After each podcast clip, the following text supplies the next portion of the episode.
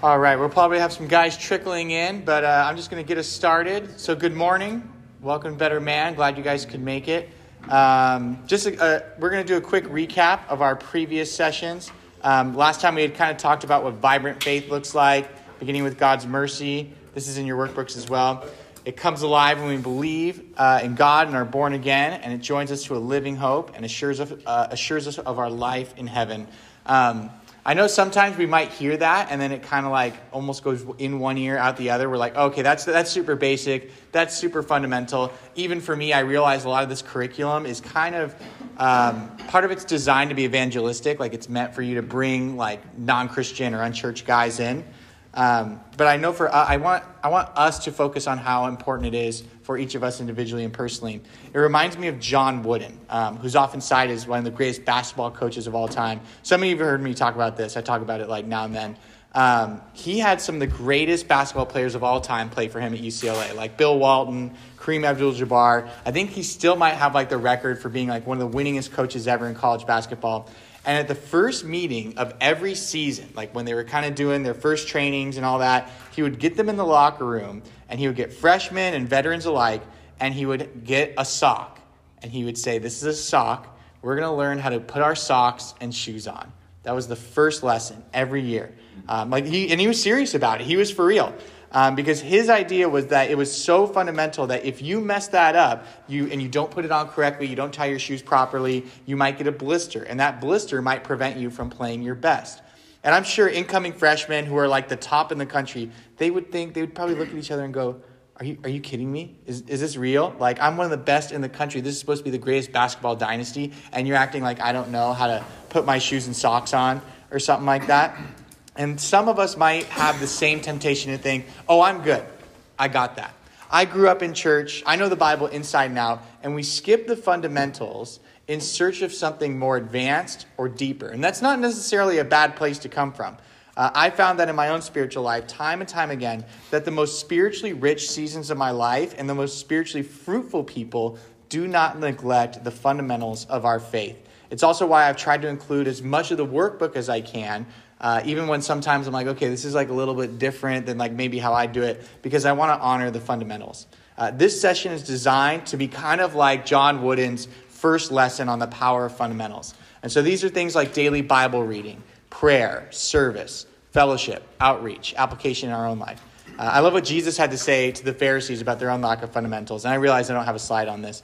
He said, Woe to you, teachers of the law and Pharisees, you hypocrites! You give a tenth of your spices, mint, dill, and cumin, but you have neglected the more important, or maybe you could say the more fundamental matters of the law justice, mercy, and faithfulness. You should have practiced the latter without neglecting the former. So that's the important thing here. So many of us want to grow. You know, I've done series before. I like my little catchphrase of where do I grow from here? Uh, wherever you're at, there's a place you can grow, and there's probably a fundamental of the faith that we have been neglecting. So we want to hopefully practice the latter without neglecting the former. Uh, although I will say, often our solution at church uh, related to this kind of stuff is just to do another Bible study. And then we end up doing a Bible study every night and we end up burnt out. Uh, so there's an extent that we're going to talk about to quality over quantity to an extent that hopefully we have quality time with the Lord, not just like, you know, another Bible study, another this, another that. But hopefully we do the things that we're doing well, the fundamentals well right? It, hopefully, you know, we have like, if, if you're John Wooden, and you're shooting basketballs with your players, hopefully you're shooting them well for an hour rather than shooting them terrible for two hours or something like that. Um, so you guys will see this in your workbook. We're going to look at sort of the spiritual seasons in a man's life. Now, this is where we're not going to spend a ton of time. Um, uh, you know, so they, they go through, and I think it's all listed in your workbook the season of struggle, season of surrender, significance, and satisfaction. Um, also the, the folks from Better Man, this is also the kind of church background I came up in, was if you couldn't like attribute it to like four S's or like seven W's or something like that, what's the point of even preaching? Um, so, you know, usually these are like gonna, you know, follow that kind of thing, uh, or there'll be like an acronym somewhere. Um, now, here's the thing: these these seasons, um, you know, once again, we'll talk about it a little bit, but it looks at life more linearly. Um, all, all the messages I kind of listened to to prepare for this, like the guys who have come before who have done this, Um, they all kind of talk about as you get older, you know, or maybe when you're younger, you start out in this season of struggle in your 20s and maybe your 30s or more surrender and 40s or this and that. And maybe it's just because I'm in my 30s that I've only been through like one or two of the seasons um, that I don't I don't find it as important to look at it linearly. Um, there's also something I believe I have a slide. Yes, I do have a slide on this. Um, this is probably a more linear uh, equation. Did, did, everyone get the notes, by the way? I'm trying not to like rush through them too much. Uh, this is kind of one of the more linear equations that has made a big difference in my life. This is from Robert Clinton's book, The Making of a Leader. This is more towards ministry, but I think it has a lot to say towards just our lives in general and especially our careers. Is that you often in your younger days, you have your sovereign foundations, right? This is when I came to know Jesus as a teenager. Um, inner life growth is what might happen in the early stages. And this might just be like, you know, in your career. It might be in your marriage. It might be as you're raising kids. Uh, generally, there's this progression and there's a convergence that usually happens, uh, at least statistically or in most studies, in like your 50s or later. Uh, I think I was listening to a podcast by John Mark Comer, and he was saying what most older pastors would say is they said, uh, your, your third best years in ministry will be your 60s. Uh, your second best years will be in your 50s. And your absolute best years will be in your 70s.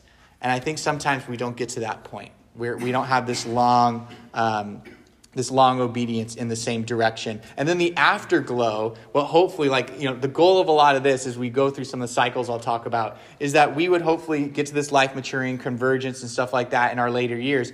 And that there's some guys, the afterglow is like the sage the Yoda. You know, at least for me in ministry, that would be like Billy Graham or Luis Palau or someone like that, where they've done ministry so faithfully, so long, that just being in their presence is enough. Right? So this is kind of the linear, like, you know, way I, I kind of look at it, or that I find is really helpful, rather than looking at the seasons, but the seasons might be helpful for you as well. Here's what I want we're, we're going to spend more of our time on um, is the, the cyclical seasons of life right? So there's value in the linear, uh, but what many of us struggle to do practically is not move through the linear seasons of life, but stay faithful in the cyclical seasons of life. I guess if you could kind of break it down, you could look at the convergence or the sovereign foundations. Is that while we're in that linear phase, we're often going to go through this cycle of struggle, surrender, significance, more so in a circle rather than a line. It's based off the cycle of judges and kings. Some of you, like, you know, have heard me teach on this before. Uh, we get caught in the struggles of sin or stagnation, and that's broken when we surrender it to God. And that leads to a time of significant growth. But sometimes we don't make it past these phases, by the way, and we constantly struggle, and then we just have an occasional, you know, emotional encounter with God, and then we just go back to our struggle. Uh, or hopefully we spend enough time in the significance part of the struggle, or sorry, of the cycle, to see the fruit of our faith journey, right? That's more of that convergence, the afterglow. But what can happen there uh, is we get uh, we get satisfied. Uh, that's why, like with that, when I saw that word satisfaction, uh, I thought of the the book of Deuteronomy in chapter eight. It talks about when you have eaten and are satisfied, praise the Lord. That is a good thing.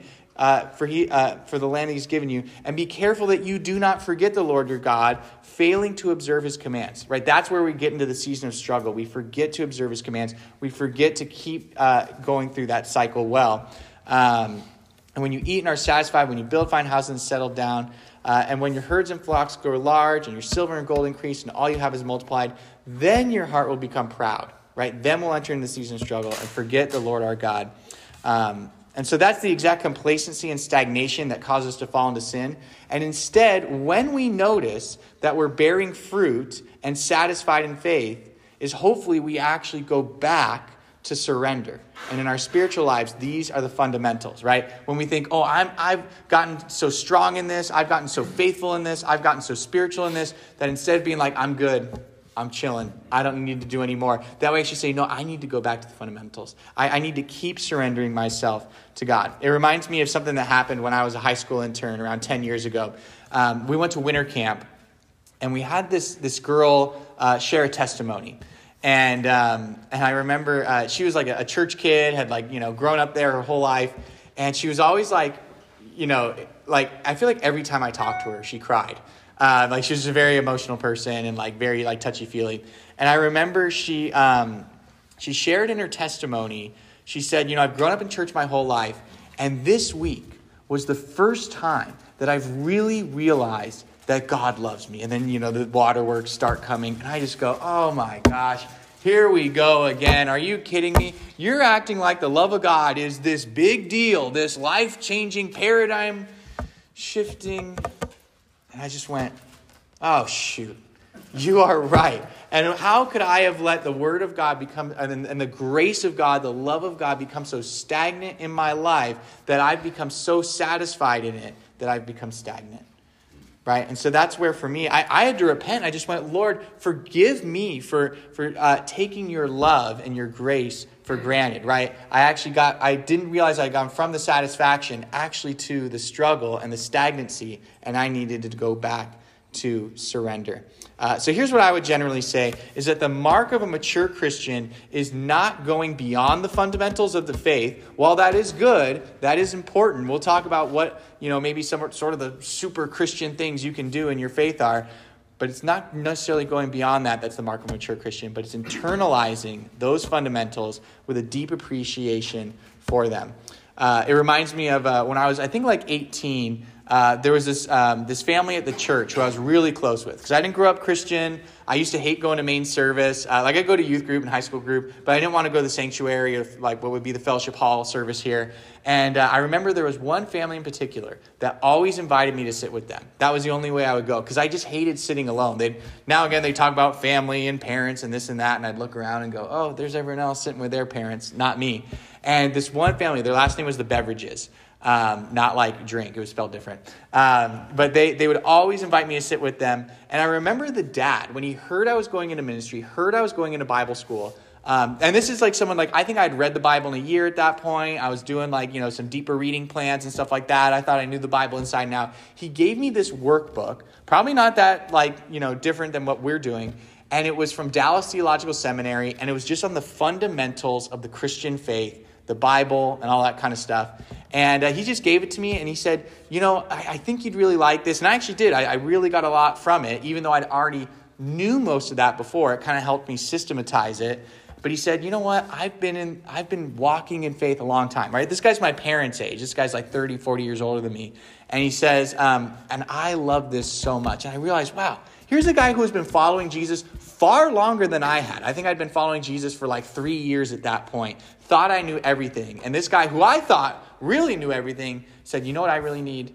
Is the fundamentals of my faith. And he gave me that workbook, and I still think about that. Or I had a seminary professor, um, you know, one of the most brilliant guys I've met theologically, and he talks all the time. He's a pastor in like South Orange County, and he would talk about how he likes to think he has all the things figured out theologically. And he says, You know who's one of the best Christians in my ministry is uh, he, had, he had this like old older lady who was all into like these weird like left not even just left behind books but like you know trying to calculate all the things with the end times and you know trying to say oh it's really it's you know it, it was gorbachev. We thought he was the antichrist but actually it's this guy now. I mean she was always like that person. And he was just like oh, okay here we go again.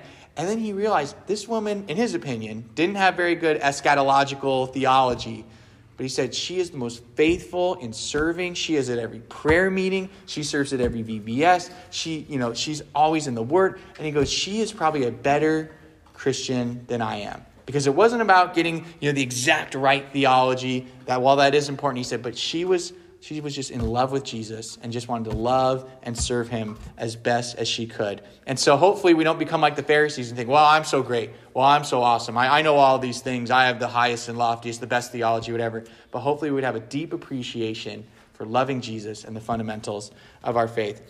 So here's some observations uh, from these four spiritual seasons. This goes. This is going back more to your workbook. I know I've deviated from it a bit. Uh, we'll get into this more, but no one can move you through these spiritual seasons except you.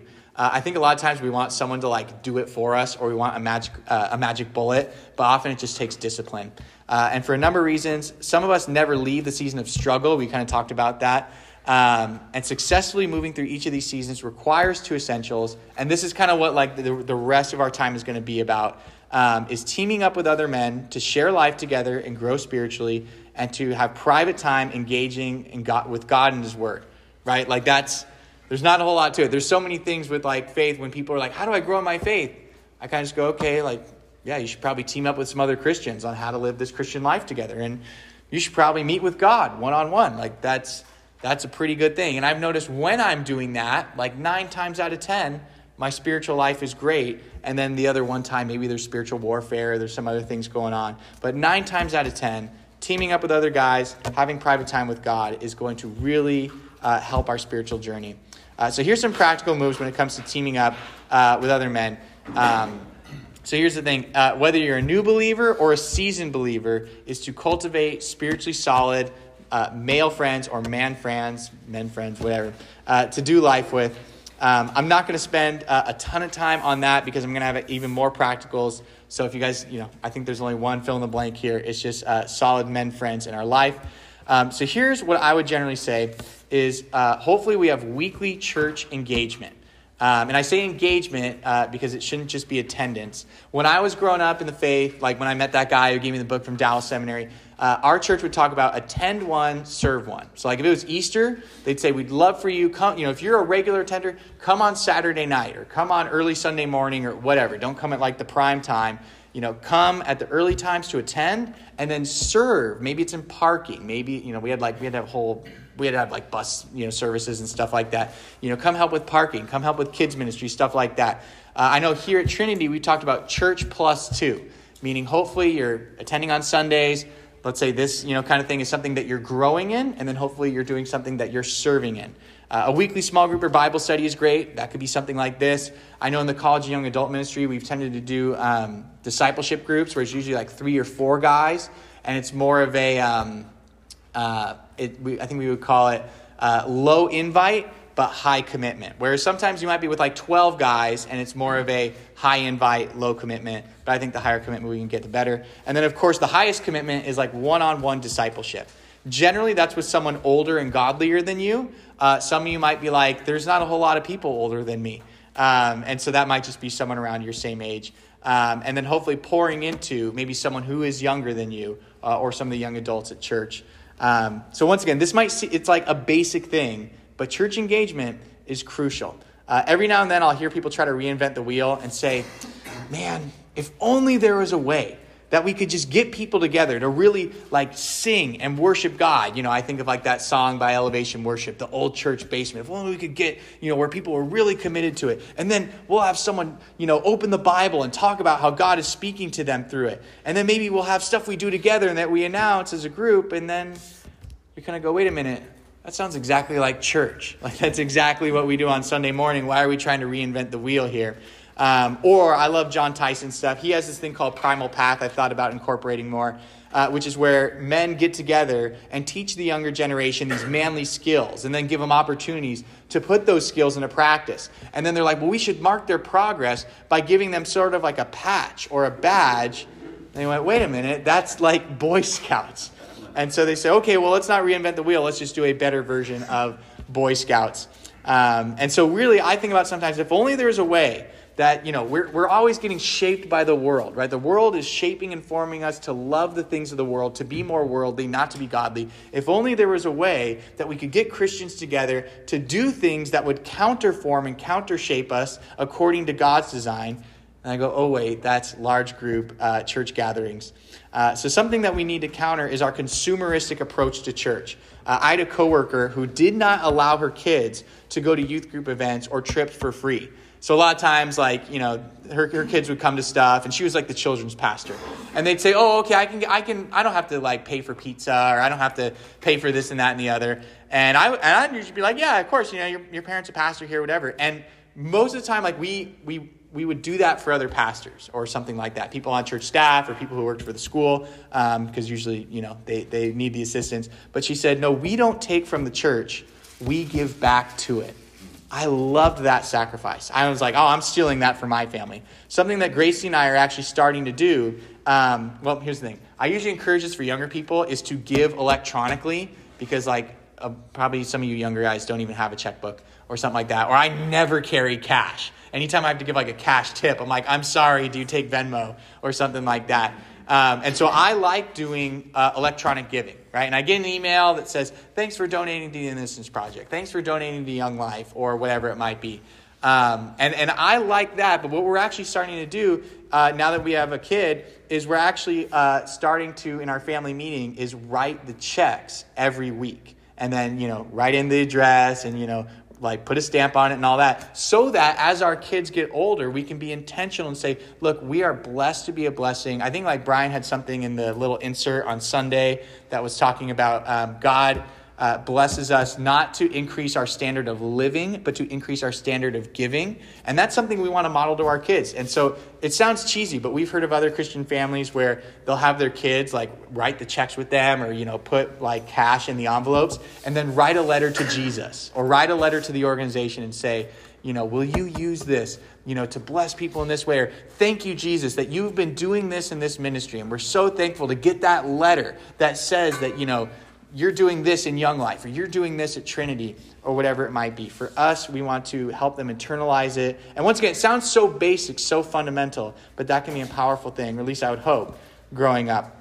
Uh, or one of the most important discipleship moments I've had is I had one or two guys who really poured into me, and we would memorize scripture together. And here's the thing it took initiative from me to ask them, and also initiative from them to like actually follow through with this. But once again, I think sometimes we want someone to do it for us. And one of the basic fundamentals is you have to do it. You have to say, hey, I will be here at this time. I want you to pour into me. Will you teach me this about the career you're in? Maybe we're in similar careers. You know, you have a similar family to me. Will you, or you have a similar background? Will you help me? Will you meet with me and talk about these things? It takes initiative from us. Uh, no one can do it for you. Uh, so here's some practical things. That was kind of the, the large gatherings and stuff like that and what that might look like. Here's some practical moves for establishing a solo time.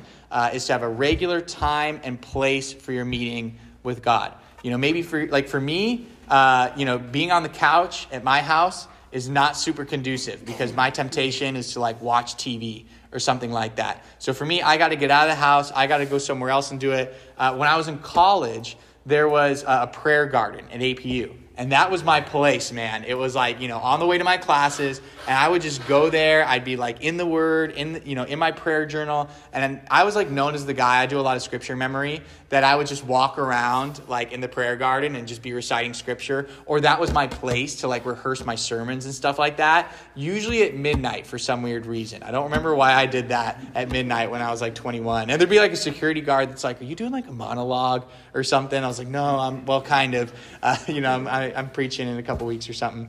Um, and then hopefully we have a good uh, a study Bible, you know, a pen, yellow highlighter. Once again, it sounds so basic, but one of the fundamental things I've been doing is I like I, I if I'm reading a chapter of the Bible, I just try to find one thing that stands out to me or an application that I'm going to write down and I write it down. And then I share it with my small groups that I meet with each week.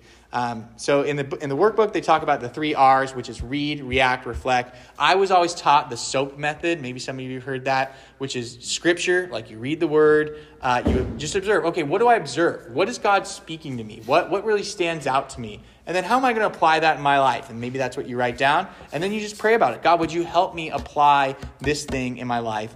And then hopefully we pray and commit our day to Him. Uh, this just assumes that you're going to do it in the morning. I find that if I don't do it in the morning, I'm probably not going to do it at all. So that's why I like to do it first thing. Uh, and maybe that's something for some of us that we need to establish.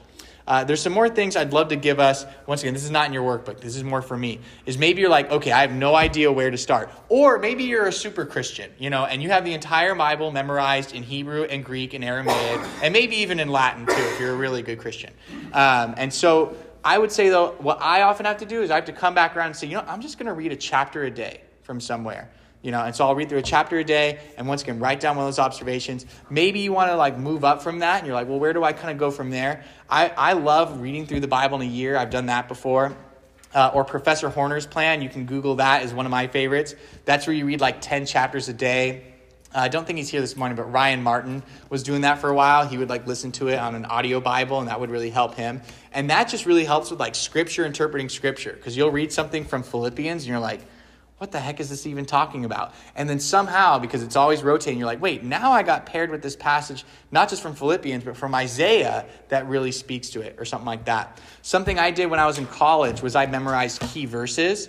Uh, and then I actually just posted on Facebook one day. Uh, this was back when Facebook used to say like Stephen is or something like that. See, a lot of you guys, we don't even remember that. Um, you know, and so I said, Stephen is looking to memorize more, you know, key verses or more like chapters and stuff like that. What should I memorize? And my church was going through Romans 12. So I did that and I said, well, you know, does anyone have any ideas for what I should do next? And some of you guys have heard me say this ad nauseum. Uh, but the middle school pastor at my church, so think of like Chris Watkins, if you know him, the middle school pastor, and then this guy who worked at like NASA Ames um, in Silicon Valley, um, they said, Oh, we're memorizing the entire book of Romans. Do you want to do it with us? And I said, Sure. I'm 19. I'm in school. I have nothing better to do all day. Um, and so we would meet at 5 o'clock in the morning on Thursdays, and we would pray over the students that were part of our ministry. Uh, and then we would recite. So, like, they did a chapter a month, and then they were already on like chapter six or something like that. So, I started, I think, doing like two verses a day, and then that kind of helped me catch up to them. Uh, and then I, I still do that to this day. Like, literally, like, Logan and I do a D group. Andrew Micey is not here, but they know every time I'm like, all right, test me. You know, I'm doing, you know, uh, First Thessalonians 4. And so uh, I often have them test me. And that, that's what's helped me. But I can get stuck and go, oh, well, I'm, I'm such a great Christian that, you know, it used to take me like two hours to recite the entire book of Romans, or it takes me about 15 minutes to do the Sermon on the Mount. Um, and I think, well, I'm, I'm such a good Christian. I don't need to read the Bible. I don't need to do whatever. And yet, a lot of times when I start new D groups, I say, okay, we're just going to go through the book of Matthew. We're going to read one chapter a day and that has been life changing. There's just been random things I've noticed. I think Jesus was, uh, there was a passage I was reading from Matthew 9. Jesus was talking to the Pharisees, um, and it was something totally like different. He was talking about um, the Sabbath, and you know they were like, "Oh, you shouldn't heal on the Sabbath." He just had a random line that just hit me right between the nose, where he says, "Why do you entertain evil thoughts in your heart?" And then he had this whole other thing that he talks to them about with the Sabbath and the Son of Man, you know, being Lord of the Sabbath. But I just applied that to my life, where I said, "God, I don't even want to entertain evil thoughts in my heart. That happened not because uh, I was such a great Christian that I stayed in this high and lofty place, but because I went back to the fundamental of just reading one chapter a day.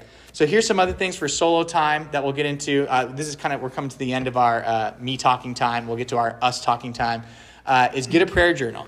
You know, once again, I, I neglected my prayer journal for the longest time where I didn't take notes. You know, I didn't do this kind of stuff. Um, by the way, I know like a lot of this isn't necessarily in your workbook. Um, and I, if I'm skipping anything, the answers are in your in the back of the book. Uh, one thing, this is like what I used to do when I was like 16, is I just listed 10 things I was thankful for, 10 things I was praying for. Um, and one of the things that's actually helpful for that um, is then I would like be able to look back and be like, oh, I prayed for this. I should add this, you know, now that God answered it to the things that I'm thankful for. Um, one thing I was actually reading, there's some fascinating research that it takes about seven good things to happen uh, to kind of undo one bad thing. It's sort of like the opposite of golf, where I'll have seven bad shots, but one good shot makes me be like, all right, I'm going pro, everyone. I'm coming back next week to golf again. But for most of us, we need like seven good things, give or take, to happen to undo one bad thing. So just listing what you're thankful for, right? Even if it's super basic stuff. Thanks for the roof over my head. Thanks for the food on my plate, whatever it might be. That can be incredibly powerful. What, this is kind of what I do currently in my prayer life is I kind of just like write a letter to God.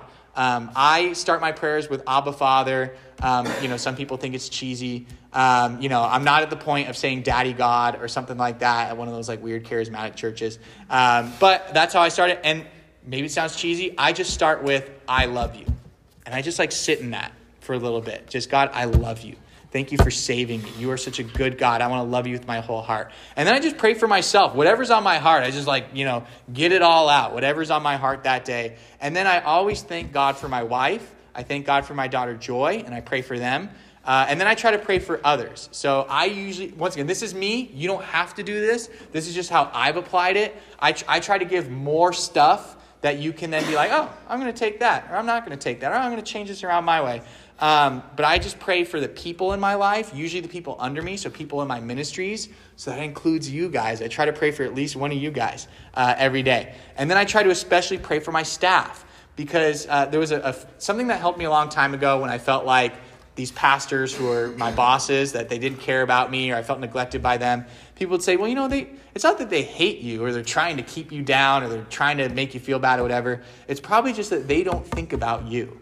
And that was one of the things that changed my life is that what, what we often want to ascribe to malice, like someone's cruelty, can probably be more easily applied to negligence, meaning people think about you a lot less than you think about you. So I've tried to change that my prayer life. I try to think about others as much as I can, especially my staff, especially my interns. Um, so like Taylor Bramwell, he knows I'm like praying for him all the time.